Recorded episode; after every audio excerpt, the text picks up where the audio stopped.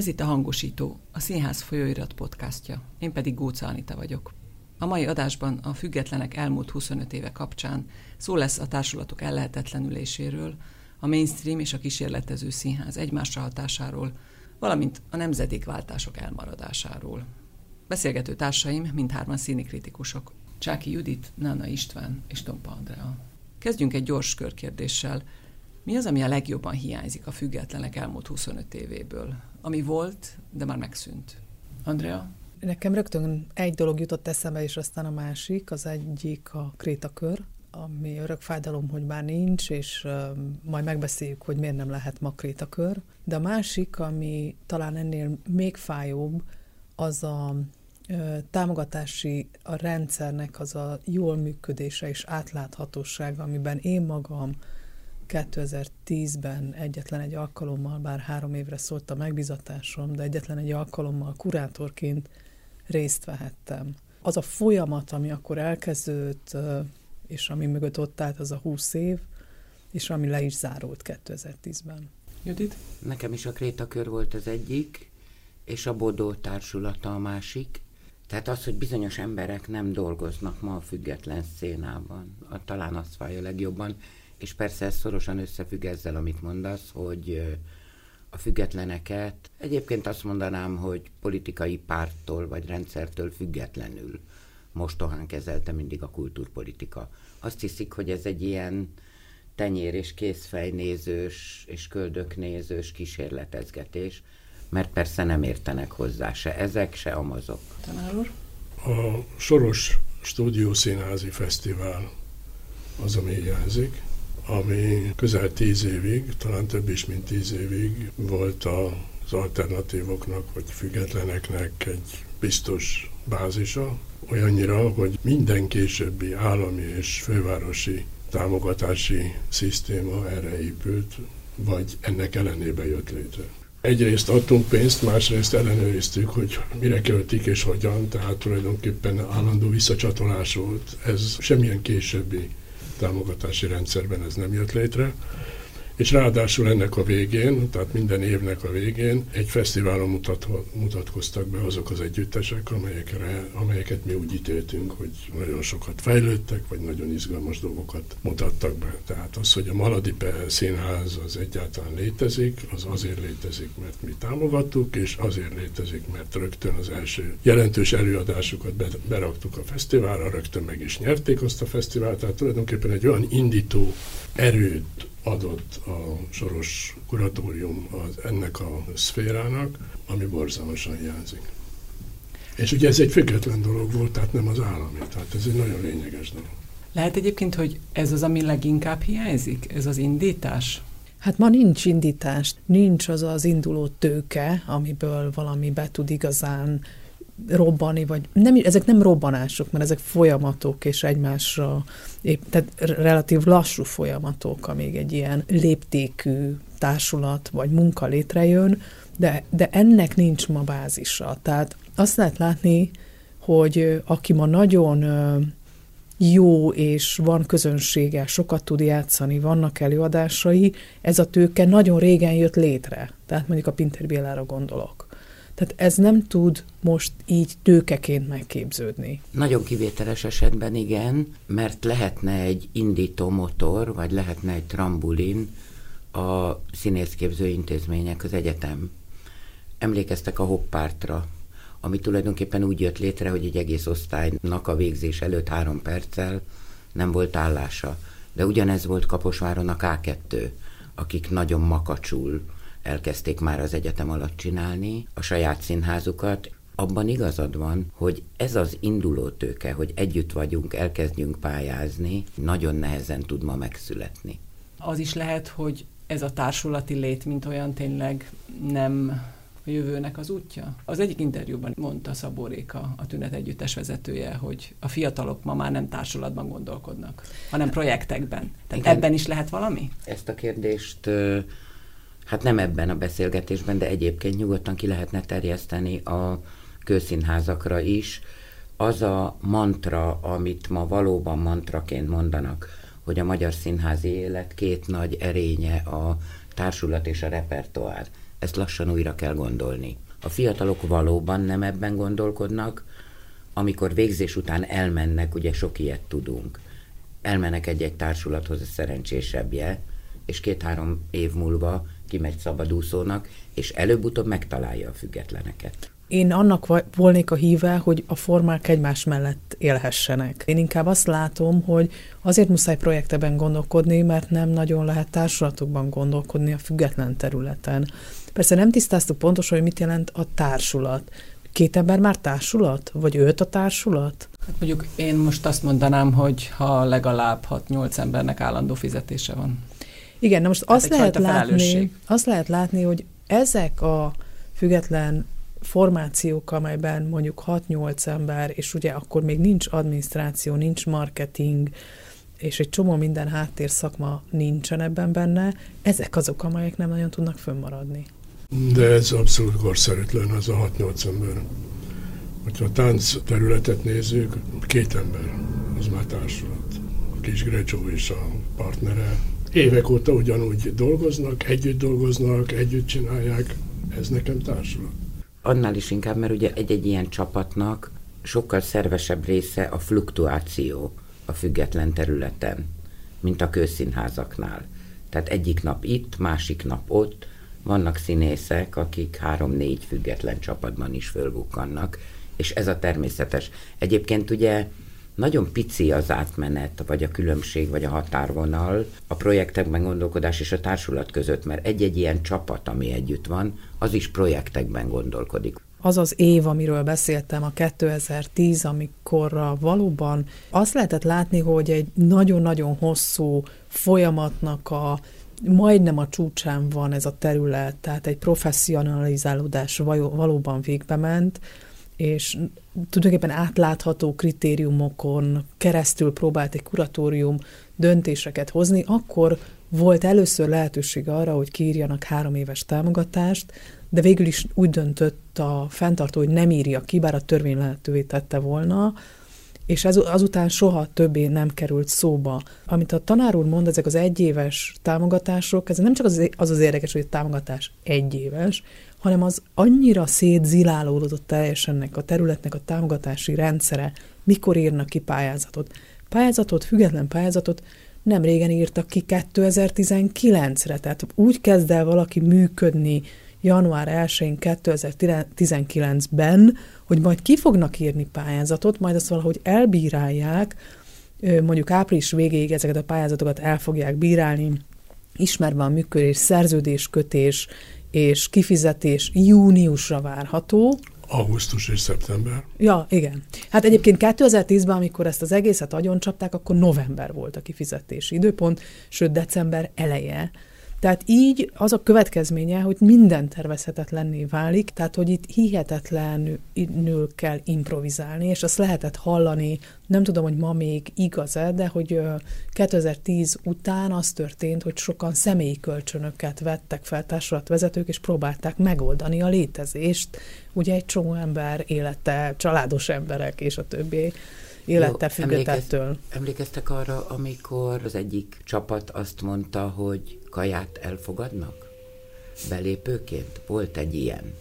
Ha már a pénzről beszélünk, ami nyilván azért egy nagyon fontos alappillére az egésznek, a finanszírozás tekintetében visszanézve van olyan pont, ahol úgy érzitek, hogy valamit másképp kellett volna csinálni, mert elindult egy folyamat, és látható volt, hogy ennek előbb-utóbb nagyjából ez lesz a vége?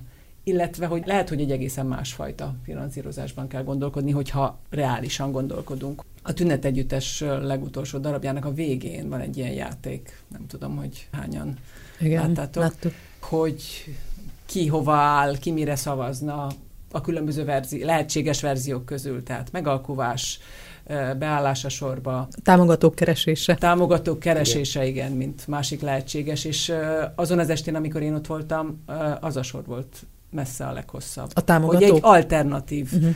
finanszírozási utat kéne keresni. Mint ahogy nagyon sokféle kulturális produktum, nyilván sajnos a színház ezen belül egy meglehetősen költséges produktum, szóval, hogy nagyon sokféle oldalon lehet látni, hogy egyre inkább a közösségi finanszírozás felé, különböző kombinált finanszírozások felé léteznek próbálkozások. Igen, de a társadalom egésze alkalmatlan, ugyanis másfajta ösztönök, másfajta zsigeri reflexek vannak itt most elég erősen támogatva. Nem az, hogyha neked van, akkor adjál ilyen dolgokra. És miután ez nincs a levegőben, a közösségi finanszírozás, amelynek a nehézségeit saját pályánkon is ismerjük. Érdekes egyébként, hogy ugye mindannyian színházzal is foglalkozó sajtónál dolgozunk, hogy ennek a mozgása, az az ív, az mennyire hasonlít a függetlenek mozgásához. Ugyanúgy megoldatlan a finanszírozás. Volt egy pillanat, az Andrea előbb említette már.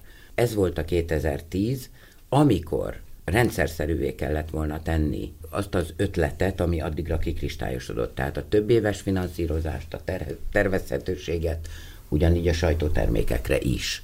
Ugye ott is volt aztán 2010 után egy időszak, majd gyorsan megszüntették a folyóirat kollégiumot.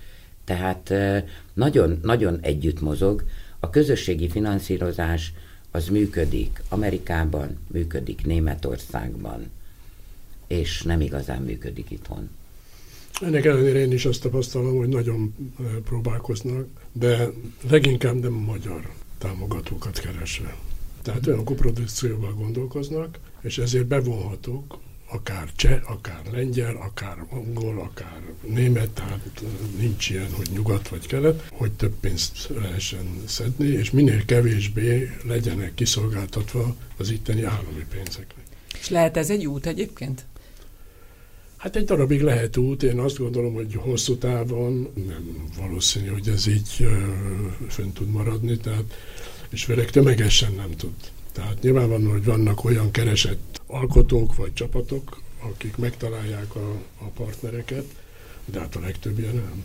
Igen, én is azt gondolom, hogy a, a, a nagyon szerencséseknek, meg az ismerteknek, nyelveket beszélő, valahogy a nemzetköziségben gondolkodni tudó alkotók azok, akik ilyen koprodukciós partnerekben létre tudnak hozni valamilyen működést, mondjuk a Mundrucókornél a Protonnal csinált már ugye koprodukciót, most újabban Boros Martin csinál ilyen dolgokat. Szaborika előadásának a végén ugye elhangzik, megkérdezte egy néző, hogy de mennyi pénzt kéne összeszedni. És mondta Réka, hogy hát körülbelül 40 millió volna a működés. És erre valaki rávágta a nézők közül, hogy ez nem lehet probléma. Lehet, hogy bizonyos nézőpontból a 40 millió nem probléma, de azt gondolom, egy független társulatnak, amelynek nincs igazán nagyon eladható terméke, és nem képviseli azt a társadalmi presztist, amit az képvisel, hogyha valaki, nem tudom, az Örkény Színházat támogatja, és ott ismert színész nevek, és valamilyen brandet tud támogatni. Én szerintem a, a független területen 40 millió forint ilyen közösségi, vagy adományozási, vagy más formából nagyon-nagyon sok pénz. És az, az első kérdésedre visszatérve, én azt gondolom, hogy azért nem nagyon tudott ez a terület felkészülni arra, hogy más lábakat keressen, mert egy nagyon-nagyon jó úton haladt 2010-ig. 9-ben egy új átlátható támogatási, finanszírozási rendszerrel, és ne felejtsük el, a színházi törvényel kulminált, ugye, ami valóban egy komoly garanciát jelentett a terület támogatására, az hirtelen egyszerre összeomlott. Tehát nem arról volt szó, hogy volt egy állandó zavar, és ki kellett volna találni, mi legyen, hanem valami jó, az egyszerre összeomlott, és az mindenkit sokként érintett, és ugye ebből lehetett látni azt, hogy ki hogy vonult ki, vagy omlott össze a hoppárt, ugye, és még nagyon hosszan sorolhatnánk, hogy milyen társulatok szüntek meg, a Bodó Viktor társulata, nincsenek itthon ezek az alkotók, és a többi, de hogy ez valahogy egy ilyen, ilyen kataklizma esemény volt, amikor ennek a területnek a finanszírozása összeomlott, és mindaz az erőfeszítés, ami addig tartott, az hirtelen olyan fölöslegesnek tűnt. Hát igen, csak hogy azért ennek már kilenc éve. Azért az nagyon hosszú idő. Igen, ez és, igaz. És hogyha egy kicsit visszanézünk, akkor azért a 9-es, tehát a, a színházi törvény körüli időszak, az már egy kisebb mélypont utáni megoldás volt. Hiszen azért az előtte levő pár évben már nagyon erősen romlott a függetleneknek a helyzete.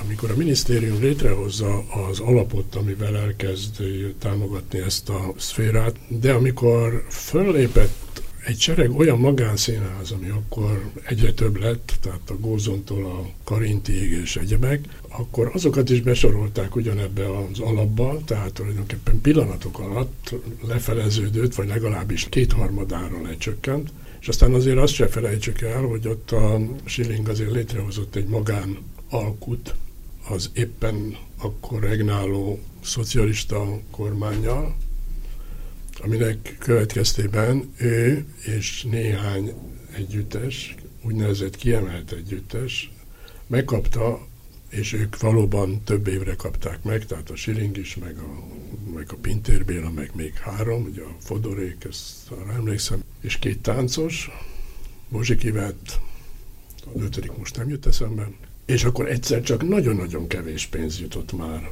azokra, akik, akik sem ebbe, sem a magánszínházak kategóriában nem tartoztak. Tehát onnantól kezdve csökkent a lehetősége is ennek a szférának, meg a presztízse is egyre inkább csökkent. Létrejöttek ezek a nagy együttesek, amelyek már akkor is tudtak külföldi kooperációban dolgozni, hát a silingék azért másképpen nem létezhettek volna. És amikor jön a színházi törvény, akkor egy, egy válsághelyzet kezelése volt és akkor úgy nézett ki, hogy itt tényleg valami egészen nagyszerű dolog történik, csak hát akkor beleszólt a, részben a politika, részben pedig a külszínázi lobby. lobby élén, aki élén állt. De most eljutottunk legalább oda, hogy ez a független szféra Magyarországon, ez nem egy zárvány. Ez eléggé szorosan kapcsolódik a közszínházi szférához, és a független szféra mostani krízise, vagy mostani nehézségei éreztetik bizony a hatásukat. Hát könyörgöm, milyen a kőszínházi szféra? Hát egy országos sivatag van, néhány ilyen kis vizes blokkal. Tehát nem csak a függetlenek vannak ilyen nagyon rossz helyzetben, hanem a kőszínházi rendszer az egy katasztrofális válságban van az egész. Esztétikai én, értelemben mondom. Igen. Én ezzel vitatkoznék. Én nem látom annyira átjárhatónak a független és a, a közszínházi területet. Tehát én nem látom azt, hogy a közszínházak olyan fontosnak tartanák a, a független területet, sok kooperáció lenne, lenne átjárása művészek talán a művészek átjárása az inkább uh-huh. tapasztalható, de a, de a közszínházi területről azért valami nagy szolidaritást én nem tapasztaltam mert nincs is. Én itt egy fordított mozgásról beszélek, tehát arról, hogy a független szféra válsága az a kőszínháziak várakozásával ellentétben nem hagyja érintetlenül a kőszínházat. Igen, voltak ugye ezek a közös projektek katonának is, örkénynek is, amikor egy-egy produkció erejéig összeálltak függetlenkel, nem igen jöttek be ezek. Tehát vagy meghívták Pintér Bélát rendezni, vagy nem tudom én, amennyiben ez egy együttműködés. A kőszínházi szféra az szövegszinten néhány képviselője szájával nagyon szereti hangsúlyozni a független szféra fontosságát. Ennél többet azonban nem nagyon látunk tőlük. Igaz ugyan, hogyha most megkérdeznék, hogy mit tehetnének még, akkor elég nehezen tudna válaszolni az ember, de a szolidaritás az itt is hiányzik. Pont úgy hiányzik, mint az élet minden más területén. Ez, igen. Egy zárójel lehet, hogy nem tartozik ide, de iszonyú bosszantó volt ez a posztválogatás, amiben egyetlen független előadás sincs, és tulajdonképpen senkinek nem csípi a szemét a függetleneken, és néhány kritikuson kívül. A megmutatkozás maga, az mennyire hiányzik a függetleneknek ma? Hát ott a teálter ami egy, egyrészt egyre fontosabb, többen megyünk, megyünk, nézzük, és az együtteseknek is nagyon fontos. Hát igen, de teljesen értető módon ott mindig kialakítanak, vagy meghatároznak egy fókuszpontot. Aki oda abba, abba a fókuszpont köré be tud kerülni, az ott van. Tehát olyan fajta áttekintő mint akár a Soros esetében, akár később az alternatív színházi szemléken, azok nincsenek, és azok nagyon, az, én azt gondolom, hogy azok is hiányoznak. Ugye ez a bizonyos best of? Igen. Hát igen. Az az érdekes, hogy a külföldieknek szánt Dunapart, ami független előadó művészeti produkciókat mutat be, tehát táncot és színházat, az sokkal tisztábban leképezi azt, hogy mi van ezen a területen, mint bármi más. A táltert én is sokra tartom, de azt hiszem, hogy azért ezen a területen még volna muníció arra, hogy egy eleven Budapesten vagy vidéki nagyvárosban megtartott, tehát jó infrastruktúrális adottságokkal bíró helyen megtartott, erős, független színázi találkozó szemle jöjjön létre, amiben egyszer csak lehet látni azt, hogy itt van 8, 6, 12 nagyon erős, izgalmas, új, provokatív produkció. Tehát ez szerintem nagyon hiányzik. Erre szükség lenne valóban, hogy külön megmérettessenek, ez azonban nem teszi indokoltá, hogy egy ilyen országos fesztiválon, amiben dől bele a közpénz, csak a kőszínházi szféra legyen ott. A függetlenek fölött jobban kellene bábáskodnia az államnak. Na de a teálternél például azt se tudjuk, vagy ők nem tudják, hogy kapnak-e egyáltalán pénzt. És volt olyan, hogy egyáltalán nem kaptak. Azt ö, szerettem volna bedobni, hogy ugye mi itt teljesen egységesen beszélünk arról, hogy függetlenek. Ez egy nagyon rétegzett terület. És hogyha már fesztiválról volt szó, akkor én azért felhívnám a figyelmet arra, hogy az RS9-nek a fesztiválja, ez a párnapos fesztivál, Igen. ez egy nagyon fontos kezdeményezés, szintén iszonyatosan kevés pénzből, de azért nagyon fontos, mert azoknak az együtteseknek ad lehetőséget, akik aztán tényleg a padlón vannak, tehát akik gyakorlatilag mínuszból dolgoznak. Ha arról van szó, hogy hosszú távon kellene gondolkodni a, a kulturpolitikának, akkor ugye itt kezdődne a hosszú távú, hogy itt elindul valaki, és aztán a következő alkalommal már a Muszínházban kap lehetőséget, aztán utána kap a... Hol is kap? Trafóban de a trafó csak a nagy produkciókra, vagy ott a stúdióba három havonta egyszer. Tehát azért itt nem egyszerűen csak arról van szó, hogy mi van a független együttesekkel, hanem arról is szó van, hogy mi van a független együttesek megmutatkozásával. Hát a Jurányi. A Jurányi elment a szórakoztatóipar felé. Egyrészt nem igazán, mert még mindig egy erős lába a független szférának, de egy biztos, Mint? hogy amiben kételkedtek, hogy ez egyáltalán meg fog telni, emlékeztek? Hogy még ez is kérdés volt, amikor elkezdődött, hogy egy ekkora épületbe lesz-e elég jelentkező, és most teljesen világos, hogy még egy kéne. Jurányinak a legnagyobb előnye nem is az előadások, hanem az, hogy ott az egyetesek dolgozhatnak. Igen. A bemutatkozó helyek hiánya azt, azt eredményezi, hogy a létrejövő egyébként sokszor nagyon értékes produkciókat olyan kevésszer és ritkán lehet látni, hogy gyakorlatilag szinte el kell kapni a bemutatót vagy egy-egy pillanatot, ugyanez van táncban is, hiszen nincs játszóhely, nincs támogatás, nem lehet kigazdálkodni, tehát eltűnik az érték. Mondjuk itt ezen a ponton esetleg meg lehetne azt kérdezni, hogy ugye említetted Judit, hogy igazából nem lehet tudni, hogy a szolidaritáson túl mit tehetne a kőszínház de mondjuk talán itt lehet, hogy tehetne valamit. Tudom, hogy azért azok nyilván nagyobb terek általában. Meg neki gondolkodnia kell a saját társulatáról, de mondjuk van olyan nap, hogy ők nem játszanak. Tudod, mi ez érdekes? Az... Vidéken van olyan, aki próbálkozik ezzel. Tehát például mm. Miskolcon a Béres. Ő rendszeresen dolgozik együtt a K2-vel. És nem csak úgy, hogy a két fiút lehívja, hogy írjanak, rendezzenek, hanem a csapatukat is viszik. Ugyanez néha sporadikusan előfordul Kecskeméten. Előfordult ugye Pécsen. Nem tudom, hogy hívják-e oda őket még egyszer, de mindegy. Tehát, hogy még vidéken úgy megpróbálnak, ugye itt pedig kimerült annyiban, hogy valóban az örkény is letudta egyszer, a katona is letudta, a többieknek pedig nem érdekel. Hát érted, nem érdekli Hát nem érdekel. Hát a Vígszínház is letudja. Házi színpadon.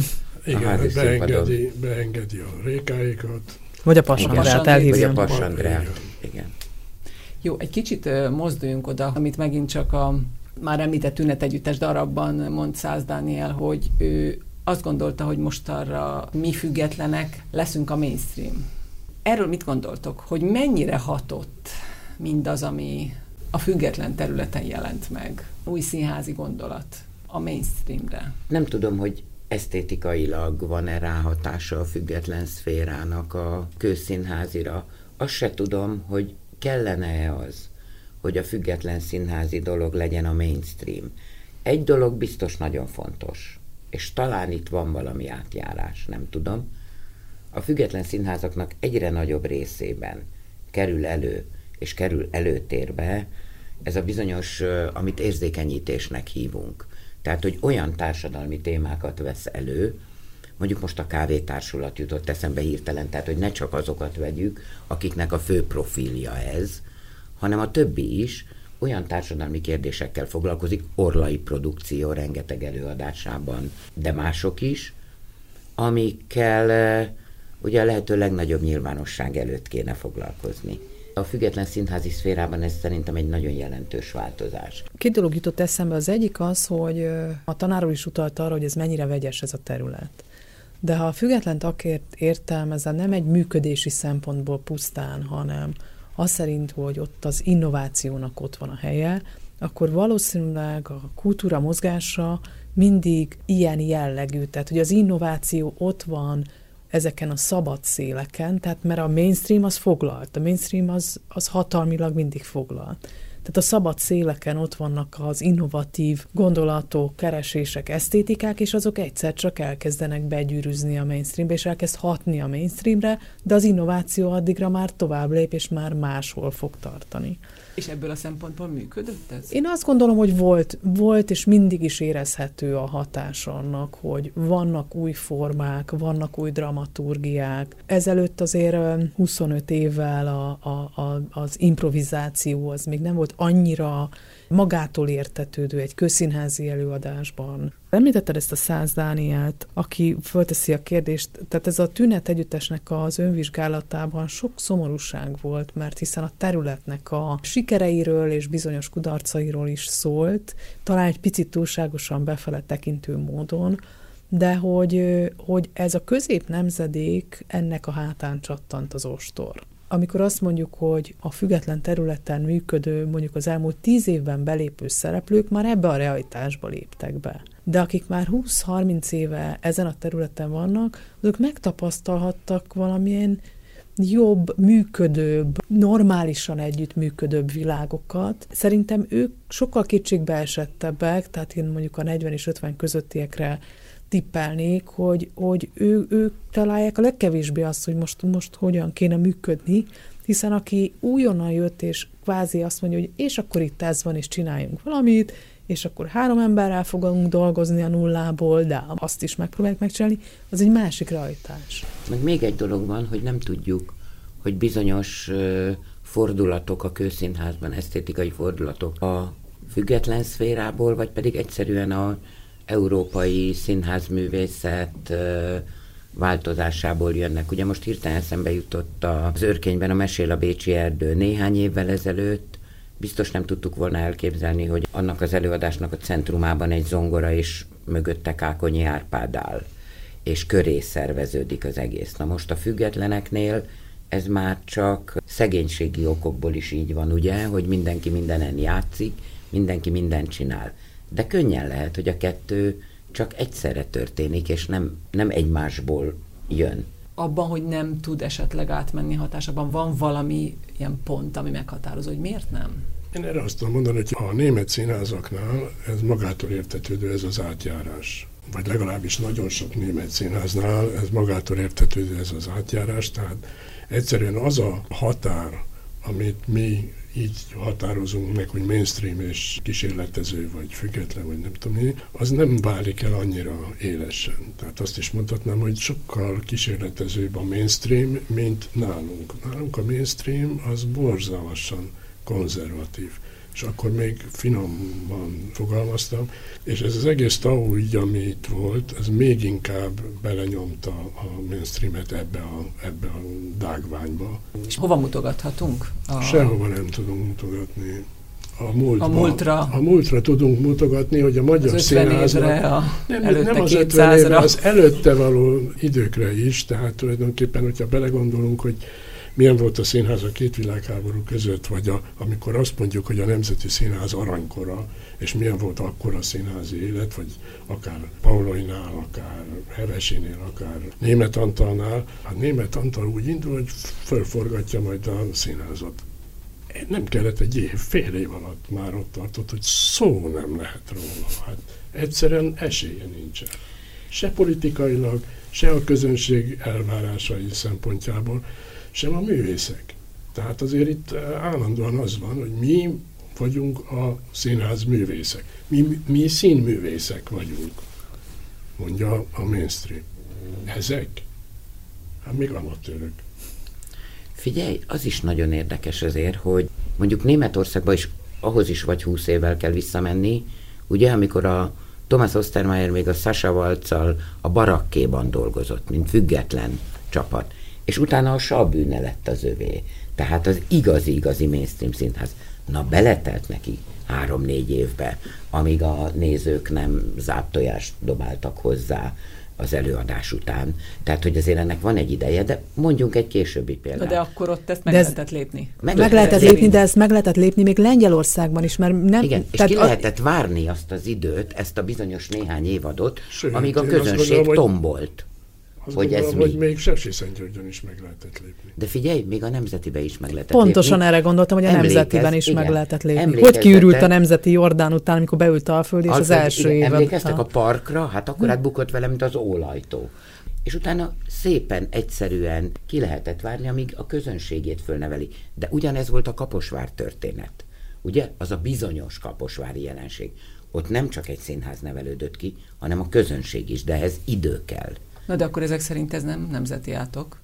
Nem nemzeti átok, de például arról is beszélhetünk, tehát amikor Judit ostermeyer emlegeti, vagy én szívesen mondanám Várlikovszkit, aki szintén egy, vagy a Jázsina, akik ilyen nagyon innovatív rendezők a, a független területről érkeznek, és egyszer csak helyzetbe jönnek, hogy így mondjam. Tehát igazán színházakat vezethetnek, és folyamatokat határozhatnak meg, és azt mondhatjuk, hogy az innováció megérkezik oda, oda a központba.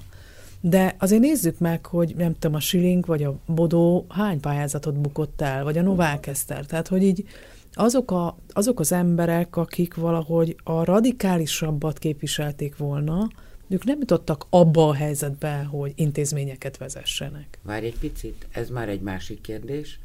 Szerintem egy másik, öt másik podcast, és nem tudom néhány vita.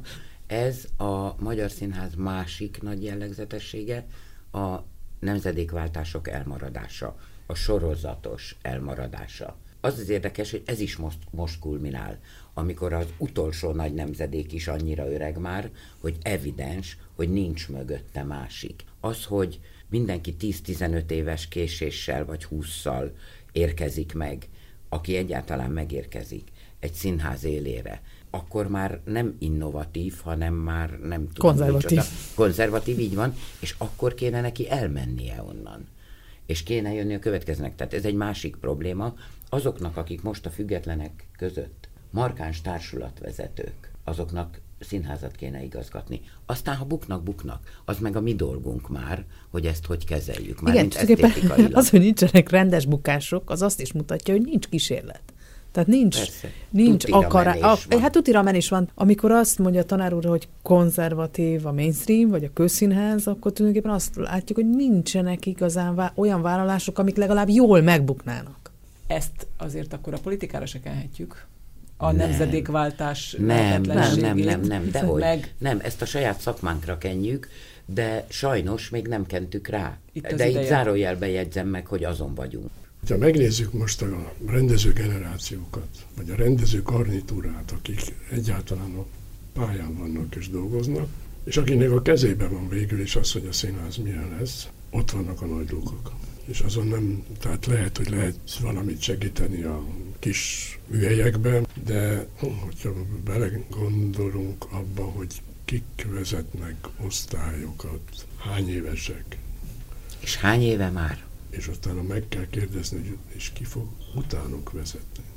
Zárnak például a, a színház is, és minden intézmény zár, és nem enged közelbe, pláne vezetői poszt közelébe olyan embereket, akik esetleg a dolgokat megújítva tudják továbbvinni. A Színház Exodus számában volt Dömötör Andrásnak egy ilyen mondata, hogy most nem fogom pontosan idézni, de a lényeg az meg lesz, hogy azt érzi, hogy ha megfordul, akkor mindig valakinek a könyökébe beveri a kezét. Mm. Tehát, hogy mindig, mindig ott van valaki, ugyanott kapaszkodik mindenki. Lehet, hogy egyszerűen kicsi ez az ország.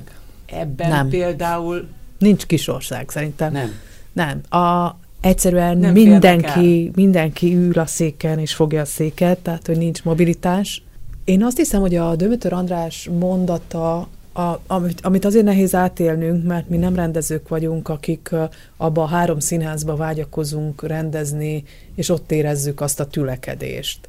Tehát ö, a következő számokban Ördög Tamás mondja azt, hogy amikor nézi a végzős színész hallgatókat játszani, akkor azok a, azok a hallgatók azoknak az embereknek játszanak, akiknek ők meg akarnak felelni, ahova aspirálnak, tehát ahova vágyakoznak.